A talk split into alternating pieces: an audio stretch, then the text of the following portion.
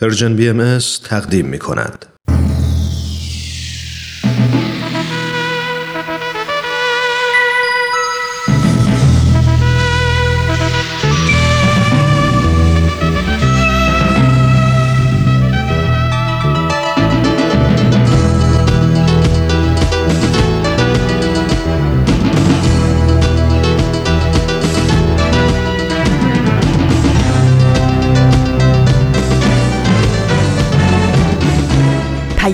دوست. برنامه ای برای تفاهم و پیوند دلها.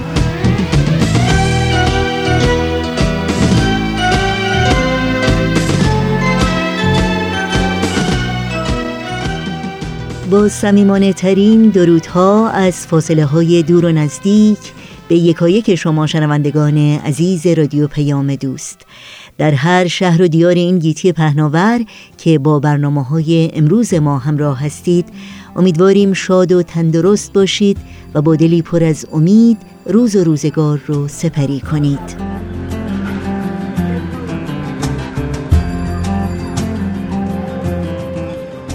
نوشین هستم و همراه با همکارانم میزبان این پیام دوست.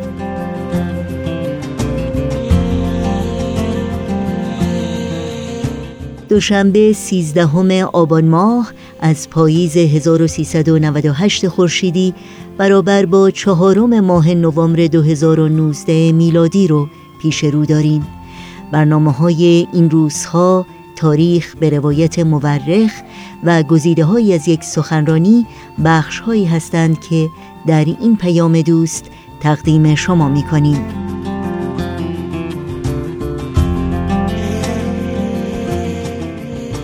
امیدواریم همراه باشید و از شنیدن برنامه های امروز لذت ببرید.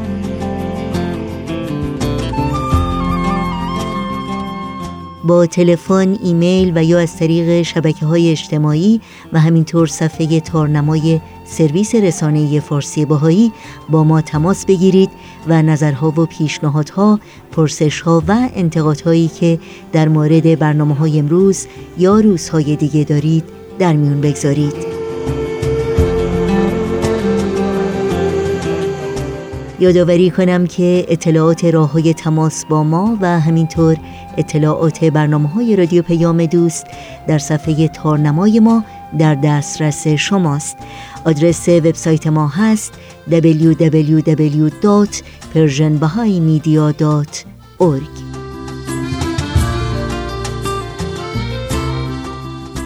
و اگر از کاربران شبکه های اجتماعی هستید و برنامه های ما رو از این طریق دنبال می کنید توجه داشته باشید که آدرس تماس با ما در کانال تلگرام هست at persianbms contact.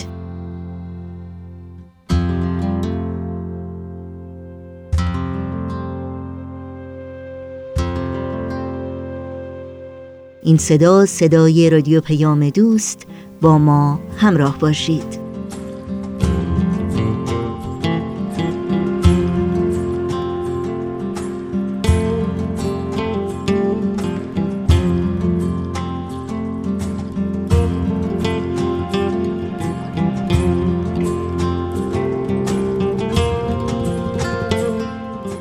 و ما امروز چهارم ماه نوامبر سالگرد درگذشت حضرت شوقی افندی ولی امرالله در آین بهایی است که بعد از صعود حضرت عبدالبها هدایت و رهبری جامعه جهانی بهایی را به مدت 36 سال به عهده داشتند.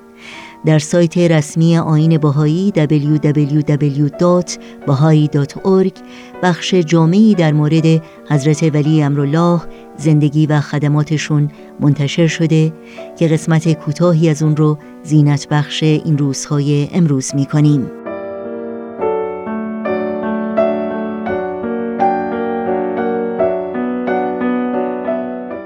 حضرت بهاءالله برای تضمین آنکه ظهورشان به هدف خود در راستای خلق عالمی متحد و هماهنگ دست یابد و به جهت حفظ وحدت جامعه بهایی فرزند ارشدشان حضرت عبدالبها را به عنوان مرکز عهد و میثاق خود تعیین نمودند و تأسیس بیت العدل اعظم را تشریع فرمودند. حضرت عبدالبها نیز به نوبه خود اصول عملکرد بیت العدل را گذاری نموده و تصریح فرمودند که پس از درگذشته ایشان بهایان باید به نوه ارشدشان شوقی افندی به عنوان ولی امر بهایی توجه کنند.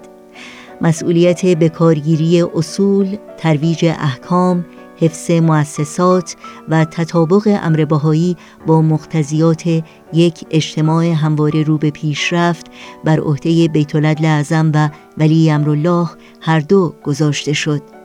حضرت شوقی افندی به مدت 36 سال با بصیرت، حکمت و فداکاری خارق العاده به طور سیستماتیک به توسعه، عمق بخشی، به درک و فهم و همچنین تقویت وحدت جامعه بهایی که در آن زمان رشد فزایندهش انعکاسی از تنوع نژاد انسانی را فراهم می ساخت پرداختند. تحت هدایات حضرت شوقی افندی نظام بی همتای اداری جامعه که توسط حضرت بهاءالله طراحی شده بود به سرعت در سراسر عالم تکامل یافت. ایشان بسیاری از آثار بهایی را به زبان انگلیسی ترجمه فرمودند. مرکز روحانی و اداری امر در عرض اقدس را توسعه بخشیدند. و در هزاران نامه‌ای که به رشته تحریر درآوردند با ارائه بصیرت‌های عمیق نسبت به ابعاد روحانی مدنیت و سازوکار تغییرات اجتماعی تصویری ستایش برانگیز از آینده‌ای که نوع انسان به سوی آن در حرکت است مقابل دیدگان بشر قرار دادند.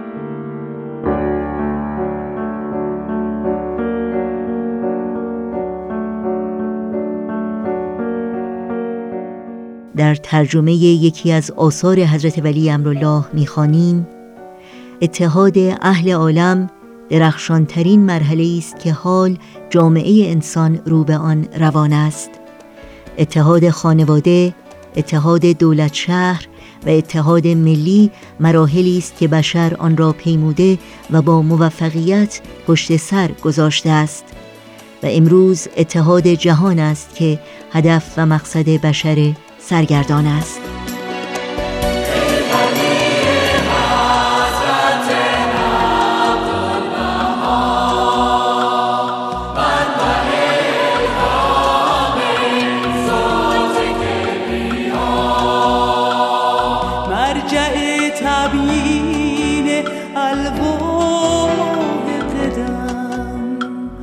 مرکز تفسیر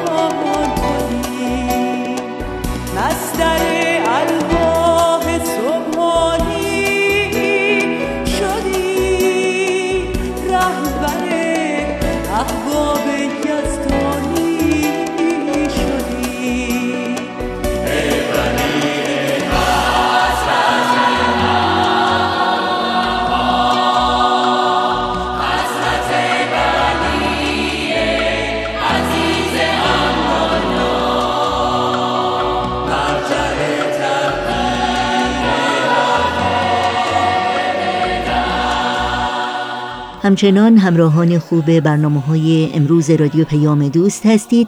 در این بخش با نمایش دیگری از مجموعه تاریخ به روایت مورخ همراه میشیم که گروه نمایش رادیو پیام دوست تقدیم می کنند با هم بشنویم.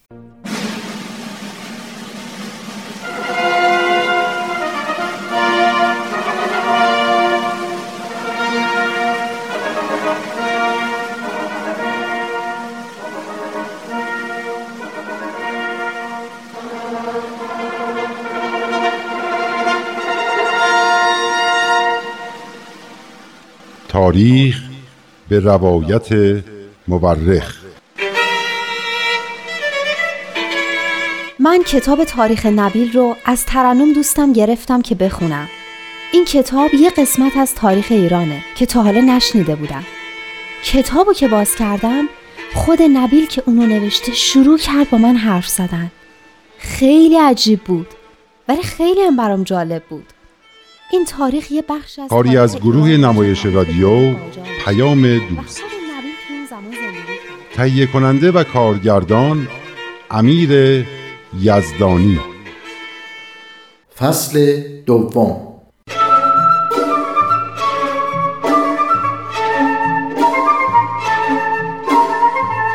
ترنو تو جریان ملا صادق مقدس خراسانی رو خوندی؟ خیلی جالب و عجیبه. ها معلومه که دیشب داشتی ماجرای ملا صادق رو میخوندی. آره. خب چی میخوندی؟ اینکه وقتی حضرت باب از سفر حج به بوشهر برگشتن با جناب قدوس برای همیشه خدافزی کردن و یه نامه بهش دادن که به دست داییشون میرزا سیدعلی برسونن. داییشون اون موقع به حضرت باب ایمان نداشتن اما وقتی جناب قدوس باشون صحبت کردن ایمان آوردن. بله. اینم نوشته بود. بعدش هم در تهران کشته شدن و جز هفت نفر شهدای تهران شدن که معروفم به شهدای سبعه بله آفرین حضرت باب کتاب خسائل سبعه رو هم به جناب قدوس میدن که شامل احکام بابی می شده. احکامی که پیروانشون باید اجرا می‌کردن. آره جناب قدوس هم این کتاب رو به ملا صادق مقدس خراسانی که بعد از ایمان برای دیدار با حضرت باب به شیراز اومده بود و امام جماعت مسجد نو بوده میدن. بذار من بگم. ملا صادق هم طبق احکام اون کتاب جمله اشهد ان علی قبل نبیله محمد باب بقیت الله که یعنی شهادت می‌دهم که علی محمد بابی است به سوی بقیت الله رو به از آن اضافه می‌کنه وای وای وای قوقا میشه علمایی که تو مسجد بودن شروع می‌کنن به داد و فریاد کردن که بگیرید این کافر رو که دشمن دین و خداست. و خلاصه از این حرفا. انقدر قیل و قال می‌کنن تا حاکم فارس دستور میده هم ملا صادق رو بگیرن هم جناب قدوسو جالبه که این حسین خان با اینکه خیلی طرفدار علما بوده در این حالم آدم از همه جا خبری بوده. چرا اینو میگی؟ از اینجا که به ملا صادق میگه اینطور که با پادشاهان و شاهزادگان رو به کنارگیری از سلطنت و پیروی از خودش دعوت می‌کنه پس محمد شاه و منم باید بابی بشیم. راست میگی. اصلا نمیفهمیده ادعای حضرت باب چیه و بحث سر چیه. چقدرم خودشو مهم می‌دونسته ها. بعدش هم که دستور میده اونطور جناب قدوس و جناب ملا صادق و اذیت و آزار و شکنجه کنن من که هر دفعه تاریخ می‌خونم از خشونت و سنگدلی مردم اون روزا تعجب می‌کنم. سنگدلی و خشونت حسین خان و آدماش به یه طرف تحمل و قدرت جناب قدوس و ملا صادق خراسانی هم به یک طرف. اتفاقا منم همینو می‌خواستم بگم. اینکه یه پیرمرد رو بگیرن و هزار ضربه شلاق بزنن و طاقت بیاره خیلیه. اما از اونم عجیبتر اینه که جلوی دهنشو گرفته بوده که نخنده. این چیزا به نظر من ورای محاسبات و دو دو تا چهار تای معمولیه. قدرتیه که ایمان و اعتقاد به آدم میده. قبلا هم تو تاریخ نمونه و مثال زیادی داشته. خب آدم اونا رو فکر می‌کنه شاید در طول تاریخ و اینکه هی مردم برای هم تعریف کردن یک کلاق چل کلاق شده. اما وقایع دوره بابی دیگه مال هزار سال و دو هزار سال پیش نیست. مربوط به زمانیه که خط بوده کتاب بوده روزنامه بوده. همین واقع تو روزنامه تایمز لندن منعکس شده. راست میگی؟ آره وقتی خوندم برای خودم هم جالب بود. می‌خوای بگی بعدا دربارش نوشتن که یه همچین اتفاقی هم یه بار افتاده؟ نه همون موقع جزو اخبار اون موقع. این که خیلی جالبه. یعنی واقعا تاریخ همون روز؟ همون روز که شاید نبوده اما تاریخش تو کتاب دکتر محمد حسینی هست. نوشته در شماره 19 نوامبر 1845 خب حضرت باب 1844 در شیراز رسالتشون رو آشکار کردن. بعد از یکی دو ماه هم رفتن مکه و مدینه. فکر کنم ده یازده ماه هم سفرشون طول کشیده. تا برگشتن حدود یه سال گذشته بوده. همون موقع میشه. حالا چی نوشته بوده؟ روزنامه تایمز نوشته بوده. اینجا تو دفترم نوشتم. نوشته در ایران اصولا عادت بر این است که در این موارد میرغضبان هنگام گردانیدن محکومان در شهر به جمعآوری پول از تماشاچیان علل خصوص بازاریان می‌پردازند و پس از آنکه جیبهایشان از پول پر شد محکومان را نزدیک دروازه شهر رها می‌سازند. این که درباره جناب قدوس و جناب ملا صادق نبود. اتفاقا درباره همینه. بعدش هم نوشته که ریش مقدس و همراهان را سوزانیدند صورتشان را سیاه کرده بر بینیشان مهار زده و آنها را در شهر گردانیدند. در این روزنامه نوشته بوده که این افراد چهار نفر بودند.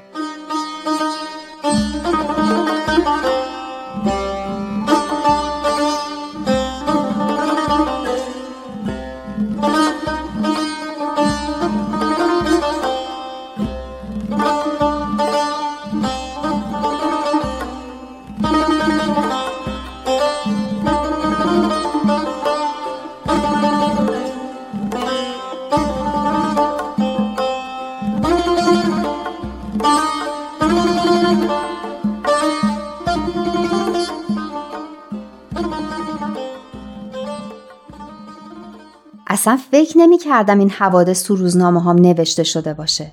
احتمالا این قدیمی ترین روزنامه غربیه که خبرهای مربوط به دوران بابی رو منتشر کرده. این کتابی که تو می‌خونیم خیلی جالبه ها. دیگه چی نوشته؟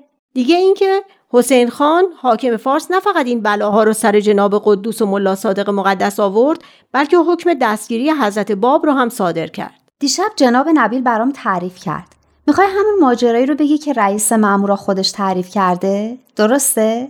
بله اینکه چطور مامورات توی راه به جوونی برمیخورن که خودش رو باب معرفی می‌کنه و بهشون میگه که شما دنبال من میگردین و می‌تونین منو دستگیر کنین. آره رئیس مامورا حاضر بوده که حضرت بابو نادیده بگیره تا ایشون بتونن هر جا می‌خوان برن. یعنی می‌خوای بگی حضرت باب پیشنهاد رئیس مامورا رو قبول می‌کنن؟ اون که می‌دونم قبول نمی‌کنن. و می‌فهمن که از اونچه خداوند براشون مقدر کرده رویگردان نیستن. منظورم اینه که معمور مربوطه انقدر تحت تاثیر بزرگواری و محبت حضرت باب قرار گرفته بوده که حاضر بوده این کار هم بکنه. جالب بوده که حضرت باب که مثلا دستگیر شده بودن جلو می‌رفتن معمورا با کمال احترام دنبالشون حرکت می‌کردن. خب بعدش چی میشه؟ مگه نخوندی؟ دیشب جناب نبیل تا همینجا برام تعریف کردن. وقتی مامورا و حضرت باب وارد شیراز میشن حسین خان بلافاصله حضرت باب رو احضار می‌کنه و در حضور علما و بزرگان شیراز شروع می‌کنه به توبیخ و بازجویی از ایشون. حضرت باب هم در کمال شهامت اون توبیخ رو رد می‌کنن و میفرمایند که پروردگار عالمیان اون حضرت رو باب خودش قرار داده و آیات الهیه رو بر زبان و قلم ایشون نازل کرده. علمای شیراز این کلمه نزول رو که میشنون از شدت خشم دیوونه میشن و حکم قتل حضرت باب صادر می‌کنن. چرا؟ خب فکر کنم برای اینکه نزول آیات الهی مخصوص پیامبرانه می‌گفتن هر کس بعد از حضرت محمد ادعا کنه که آیاتی بر اون نازل میشه باید اعدام بشه. همینطوری؟ بدون تحقیق؟ اگه راست بگه چی؟ بله دیگه. اشکالشون این بوده که فکر می‌کردن همه چیز رو می‌دونن. احتیاجی هم به تحقیق ندارن. البته امام جمعه شیراز فرق می‌کرده چطور تو همین جلسه به اشاره حسین خان یکی از حاضران سیلی به صورت حضرت باب می‌زنه به طوری که امامه از سرشون میفته و آثار اون ضربه در صورتشون ظاهر میشه. امام جمعه شیراز که اسمش ابو تراب بوده از این حرکت خوشش نمیاد و حسین خان رو سرزنش می‌کنه و دستور میده که امامه رو دوباره بر سر اون حضرت می‌ذارن. بعد حضرت باب رو کنار خودش میشونه و از ایشون دلجویی می‌کنه. بعدش هم حسین خان رو تشویق می‌کنه که درباره ادعای حضرت باب تحقیق بیشتری بکنه و دست از آزار پیروان ایشون برداره. آفرین به این آقای امام جمعه که انقدر انصاف داشته. بعد چی میشه؟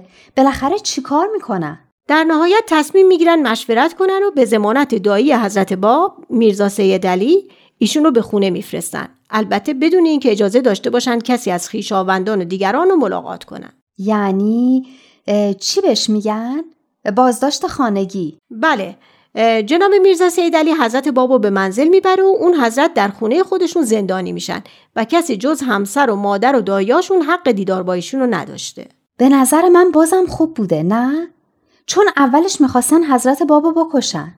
بله اما دشمنای حضرت باب دست بر نمیدارن. اصرار می‌کنن که اون حضرت به مسجد وکیل برو از ادعای خودش تبری کنه. تبری کنن یعنی چیکار کنن؟ تبری کردن فکر کنم یعنی جدایی و برکناری خودشون از یه چیزی اعلام کردن. یعنی می‌خواستن حضرت باب بگن که چنین ادعایی ندارن. خب بعدش چی میشه؟ اینا انقدر به امام جمعه شیراز فشار میارن و عرصه رو برش تنگ می‌کنن تا اینکه از ترس اینکه بلوایی در شیراز برپا بشه نامه به دایی بزرگ حضرت باب می‌نویسه و از ایشون می‌خواد که روز جمعه حضرت باب رو به مسجد وکیل بیارن تا یه صحبتهایی بکنن که علما و مردم خیالشون راحت بشه و سر و صداها بخوابه. حضرت بابم قبول می‌کنن؟ بله قبول می‌کنن. در شهر شایع میشه که سید باب در فلان روز در مسجد وکیل حاضر میشه تا از ادعای خودش تبری کنه. دیگه معلومه که چه خبر میشه. حتما مردم همه جمع میشن. بله دیگه مردم دست دسته به طرف مسجد میرن. جمعیت شبستان و صحن و پشت باما و گل دسته های مسجد رو پر می‌کنه. حسین خان و علما و تجار و بزرگان شیراز هم داخل شبستان و نزدیک منبر سنگی مسجد. منتظر میشینن سه ساعت به غروب مونده بوده که هم همه مردم بلند میشه و حضرت باب با امامه و عبایی که بر دوش داشتن وارد میشن و با جلال و عظمت مخصوصی رو به حسین خان می‌کنن و می‌پرسن مقصود شما از احضار من به این مسجد چیست؟ حسین خان جواب میده که بر بالای منبر و در حضور خلق از دعاوی خود تبری نمایید. حضرت باب هم به طرف منبر میرن و روی پله اول میستن. امام جمعه با کمال احترام درخواست می‌کنه که بالاتر برن تا همه مردم ایشونو ببینن. حضرت باب دو پله بالاتر میرن و بدون اینکه تبری کنن صحبتهایی می‌کنن که همه رو از موافق و مخالف مجذوب خودش می‌کنه.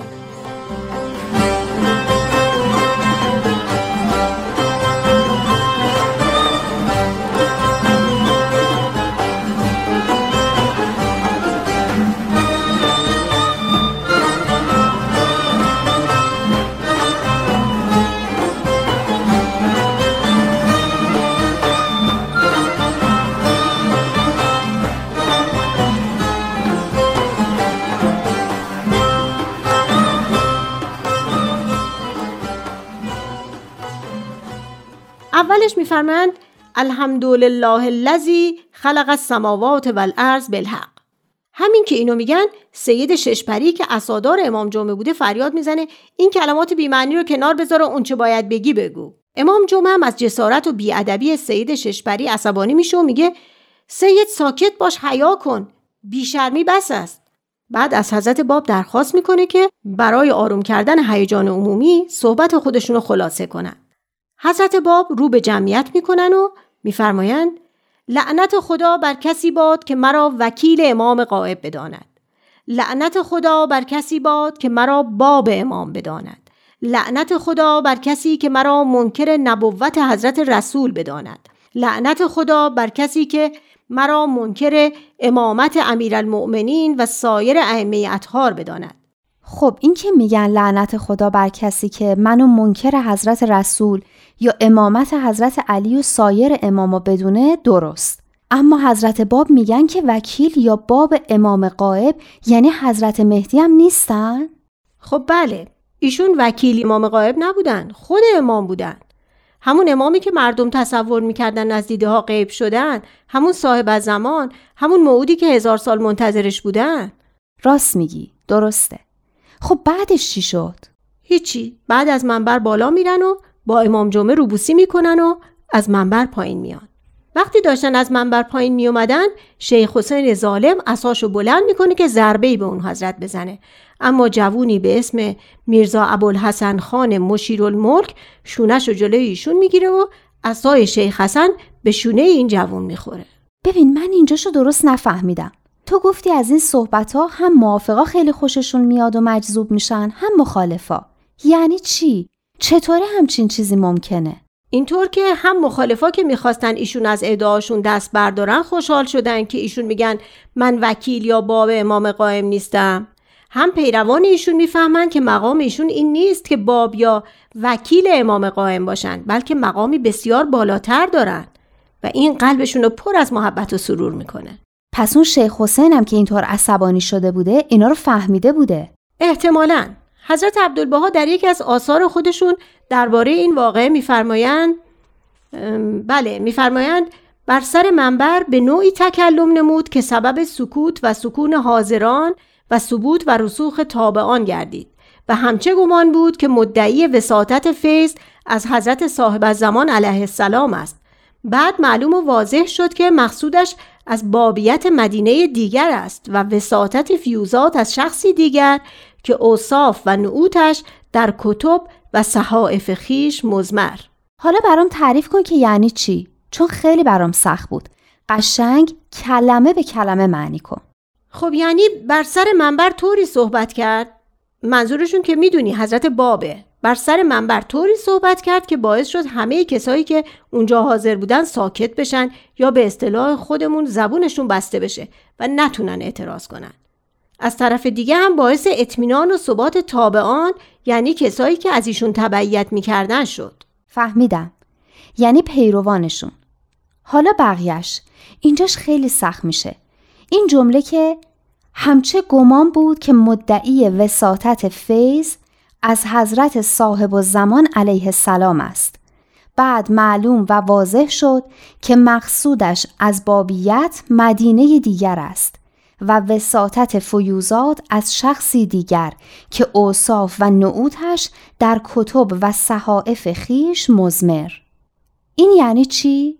یعنی قبلا اینطور گمان و تصور می‌کردند که حضرت باب ادعا کردند که واسطه فیض از حضرت صاحب زمان یا همون امام قائم علیه السلام هستند اما با این سخنا معلوم شد که منظور ایشون از اینکه من باب هستم همون که به جناب ملا حسین فرمودن من باب هستم و تو باب الباب بله معلوم شد که وقتی گفتن من باب هستم منظورشون این نبوده که باب یا دری هستم به سوی صاحب زمان صاحب زمان که خودشون بودن بلکه منظورشون یه دیانت جدیده و اینکه من بابی هستم به سوی کس دیگری که در کتاب ها و آثار خودشون بهش اشاره کرده بودن خب یعنی کی؟ آثار حضرت باب پر از وصف و توصیف چه کسی بود؟ به پیروانشون سفارش می‌کردند که به چه کسی وقتی ظاهر شد ایمان بیارن و ازش اطاعت محض کنن. آرزو داشتن در راه چه کسی فدا بشن؟ نگو خودم فهمیدم. حضرت بهاءالله. البته حضرت باب در آثارشون به طور مستقیم از حضرت بهاءالله نام نبردند و به ایشون به عنوان من یظهر الله اشاره کردند یعنی کسی, که ظاهر می کند خداوند او را. اینو جناب نویل برام گفته بودن.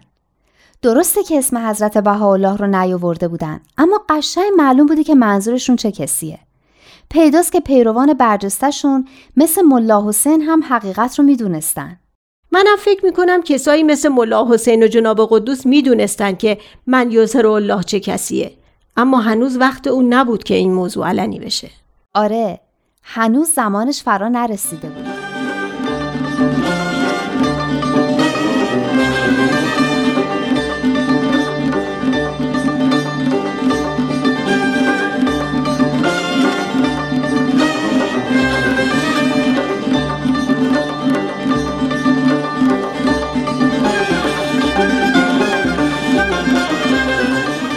نمایش این هفته تاریخ به روایت مورخ بود که از رادیو پیام دوست شنیدید. در ادامه برنامه های امروز با ما همراه بمونید.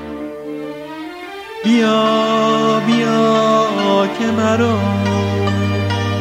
طاقت جدایی نیست.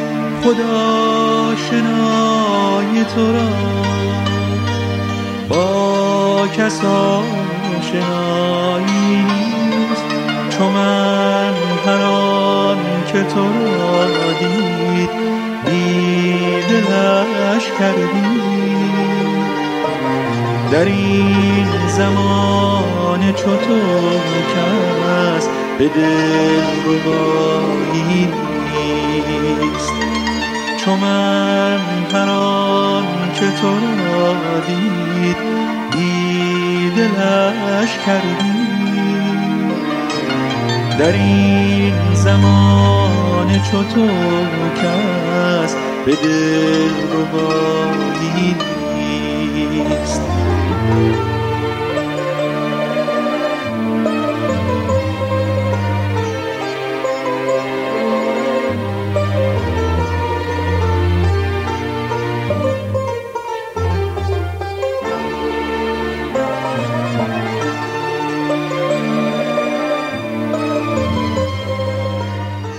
شنوندگان عزیز رادیو پیام دوست از اونجایی که هفته گذشته به خاطر برنامه های ویژه دویستمین سالگرد تولد حضرت باب بنیانگذار آین بابی و مبشر آین باهایی برنامه های معمول هفتگی رادیو پیام دوست پخش نشد تصمیم گرفتیم که بخش اول گزیده های سخنرانی دکتر نادر سعیدی رو که حدوداً دو هفته پیش شنیدید امروز باز پخش کنیم.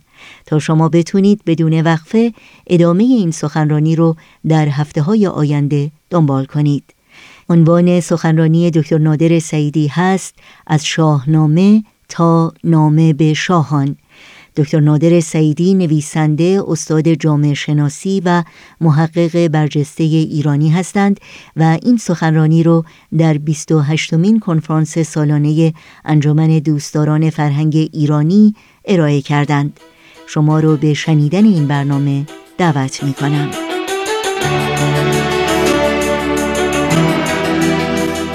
عنوان صحبت من هست از شاهنامه تا نامه به شاهان و مراد من از این بحث این هست که نشون بدم که میان شاهنامه و آثار پیامبر ایرانی بهاءالله به خصوص نامه هایی که او به شاهان و زمامداران دنیا نوشته و در دهه 1860 آنان را به یگانگی و صلح فرا خوانده میان این دو یک پیوند و تجانسی برقرار هست و در حقیقت نامه به شاهان مقام بلوغ و کمال پیام راستین شاهنامه را در بر می‌گیره. اما به خاطر محدودیت وقت در بررسی شاهنامه من می‌خوام به سه مسئله اشاره کنم. یعنی می‌خوام فلسفه سیاسی شاهنامه را با هم مورد بحث قرار بدیم. ابتدا می‌خوام نگاه کنم که شاهنامه رابطه شاه با مردم را چگونه می‌بینه. یعنی مسئله استبداد سیاسی. بعد می‌خوام نگاه کنم که استبداد مذهبی را چگونه می‌بینه یعنی رابطه دین با حکومت. و آنگاه می‌خوام نگاه کنم که شاهنامه مسئله استبداد جهانی را چگونه می‌بینه. یعنی رابطه یک کشور در ارتباط با کشورهای دیگه و مسئله استعمار مسئله نظام کین و نظام باجگیری و نظام جنگ. و پس از آن همین سه مسئله را در نامه به شاهان در پیام های پیامبر ایرانی مورد بررسی قرار خواهم داد. قبل از آغاز بحث باید این را اشاره کنم که البته همونطور که همه می‌دانند پس از کتاب آسمانی برای ایرانیان هیچ کتابی به اهمیت شاهنامه نبوده و تأثیر شگرفی که شاهنامه بر فرهنگ و تاریخ ایران گذاشته تأثیری است که بی‌نظیر هست. یکی از علل این مسئله این هست که پس از حمله اعراب به ایران استقلال سیاسی ایران از میان رفت و آنگاه بسیاری از فقها برای اینکه توجیه کنند این سلب استقلال سیاسی از ایران آمدند و گفتند که ایران قبل از حمله عرب و قبل از آمدن اسلام به ایران جز فرهنگ جهالت و فرهنگ آتش پرستی و فرهنگ بت پرستی نداشته. و بنابراین با ایجاد این ایدئولوژی خواستند که به ایرانیان این مفهوم را تلقین کنند که اینها فاقد تمدن بودند و تمدن با آمدن اعراب و اسلام به ایران آغاز میشه و بنابراین احساس شرم کنن از گذشته خودشون از فرهنگ خودشون از هویت گذشته خودشون و البته کم کم اون را به باد فراموشی بسپارند موقعی که فردوسی شاهنامه را به نظم در میاره زمانی است که ایرانیان به شکل‌های گوناگون از طریق نهضت‌های مختلف سیاسی از طریق احیای زبان فارسی و شعر پارسی به شکل‌های گوناگون دارن مبارزه می‌کنن با این اندیشه استعماری. و البته در این زمان هست که شاهنامه های گوناگونی پرداخته میشه برای توصیف تاریخ و همینطور اساطیر ایران در پیش از اسلام.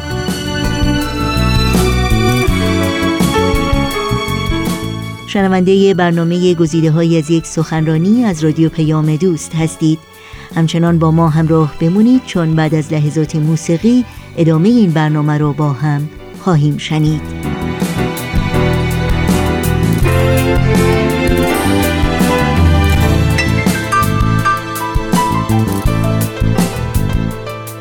اما این نقش فردوسی نقشی یگانه و متفرد بود. به این ترتیب که فردوسی آمد و شاهنامه ها را به خصوص با تاکید بر شاهنامه ابو منصوری این را به نظم در آورد به قول خودش به پیوند در آورد و با این کار بسیار زیبا و جذابی که انجام داد تاریخ و فرهنگ و اساطیر ایرانی را در همه سطوح فرهنگ ایران در همه اخشار ایران جایگزین کرد و در نتیجه افتخار به ایران افتخار به گذشته ایران به فرهنگ ایران این جزئی شد گسست ناپذیر از هویت ایرانی. و از اون زمان به بعد ما می‌بینیم که همزمان با مسجد و وعظ مذهبی در مسجد نقالی و روایت شاهنامه در قهوه خانه ها در رقابت هستند در تعریف فرهنگ و هویت ایرانی. در شاهنامه هزاران تفسیر و تعبیر شده. و من در اینجا وقت ندارم که هیچ کدوم از این تفسیرها و تعبیرهای گوناگون را مورد بررسی قرار بدم. بنابراین تعبیری که خودم دارم از شاهنامه اون را با شما بررسی می‌کنم که بسیاری از اونها تازه هست. مسئله اولی که می‌خواستیم بحث کنیم مسئله این است که شاهنامه رابطه شاه با مردم را چگونه می‌بینه؟ برخلاف بسیاری از پندارها نکته ای که از سرآغاز شاهنامه تا به انتها توسط فردوسی داره مورد تاکید قرار می‌گیره نفی استبداد سیاسی است. البته باید توجه کرد که نفی استبداد سیاسی به این معنی نیست که در شاهنامه شما مفهوم دموکراسی نوین را بتونید پیدا کنید این نیست. ولی این که مفهوم نوین دموکراسی درش وجود نداره به این معنی نیست که شاه پرستی است. و ستایش خودکامگی. درست عکس این هست. من سه مثال می‌زنم برای این مسئله. اولین مسئله این است که البته همونطور که می‌دانید در سرتاسر شاهنامه اصل این هست که یک پادشاه این مرجعیتش مشروع به شرطی که دارای فره ایزدی باشه. و این فره ایزدی خصوصیتش این هست که حضور این فره ایزدی در شاه به معنای این است که بر طبق خرد و بر طبق داد رفتار می‌کنه. و بنابراین اگر یک شاه تصمیم بگیره که از خرد و داد تجاوز بکنه این فره ایزدی از او سلب میشه و دیگر شاه راستی نخواهد بود. این فرض اولیه و پندار اولیه است که در سرتاسر سر شاهنامه موج می‌زنه. مثال دوم باز به آغاز شاهنامه برمیگرده. در داستان جمشید و در داستان زحاک شما می‌بینید یک انتقاد بسیار پخته عمیق سرشار ژرف در مورد نفی استبداد سیاسی را داستان جمشید بدین ترتیب هست که جمشید تقریبا نه تقریبا تحقیقا بزرگترین پادشاهی است که در میان اون شاهان اولیه پیشادیان به وجود میاد. و کاری که اینها می‌کنن و به خصوص جمشید این کار را انجام میده بر طبق شاهنامه این است که ایران و جهان را واقعا از مرحله جنگل حرکت میده به مرحله تمدن. و تمام این عوامل اساسی تمدن را جمشید در چندین صد سال پادشاهی خودش در زمان اوست که تحقق پیدا می‌کنه. و فوق العاده در این مورد موفق بوده که من به ذکر جزئیاتش نمی‌پردازم. به خاطر این موفقیت جمشید بود که ایران و جهان را به طرف تمدنی بزرگ سوق داد. به خاطر موفقیتش غرور او را می‌گیره. و شاهنامه می‌گوید که به خاطر این موفقیت این غرور باعث میشه که یک اندیشه حالا استبدادی در او رشد کنه و فکر کنه که هر چه که مردم دارن به خاطر جمشید هست. و در نتیجه مردم هیچ حق ندارن و هر حق و هر قدرتی مال جمشید هست. و برای شنیدن بخش بعدی گزیده های سخنرانی دکتر نادر سعیدی هفته آینده همین روز و همین ساعت با رادیو پیام دوست همراه باشید. خداوند خداوندان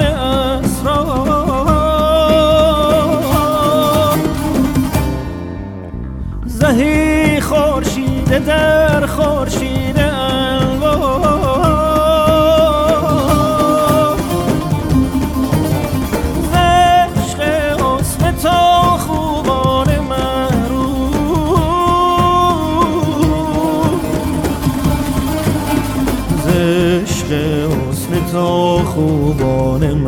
รู้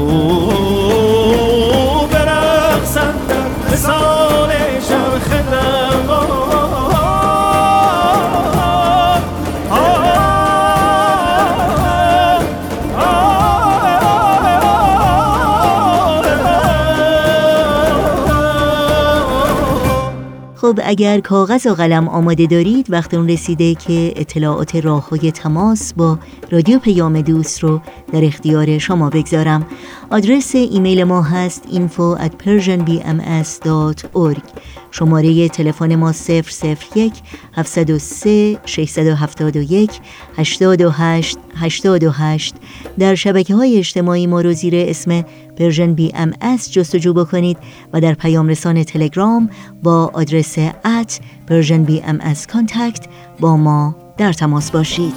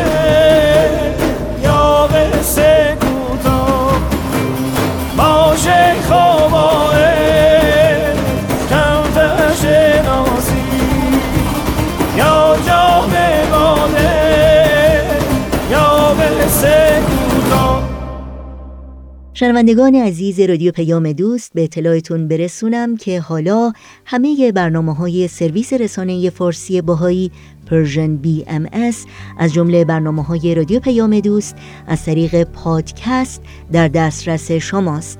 اگر شما از کاربران تلفن های هوشمند اندروید هستید می‌تونید برنامه های ما رو از طریق Google Podcast دنبال کنید و اگر از کاربران تلفن های هوشمند اپل هستید می‌تونید با استفاده از iTunes یا Apple Podcast با برنامه های رادیو پیام دوست همراه باشید.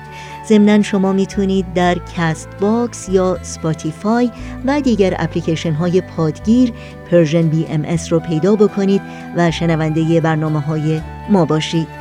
همچنین در اپلیکیشن های پادکست خوان اگر مشترک برنامه یا برنامه های مورد علاقتون بشید یعنی به اونها subscribe کنید اطلاعات قسمت های جدید این برنامه ها فوراً در اختیار شما قرار خواهد گرفت. امتیاز دادن به برنامه های دلخواهتون هم البته کمک بزرگی است برای تهیه کنندگان این برنامه ها و توجه داشته باشید تمامی اطلاعاتی که در مورد پادکست برنامه ها یادآور شدم در صفحه تارنمای ما www.persianbms.org در اختیار شماست. نظرها و پیشنهادها و پرسشها و انتقادهاتون رو در این صفحه و یا از طریق at persianbms در شبکه های اجتماعی با ما در میون بگذارید. در صفحه تلگرام هم آدرس تماس با ما هست at persianbms contact.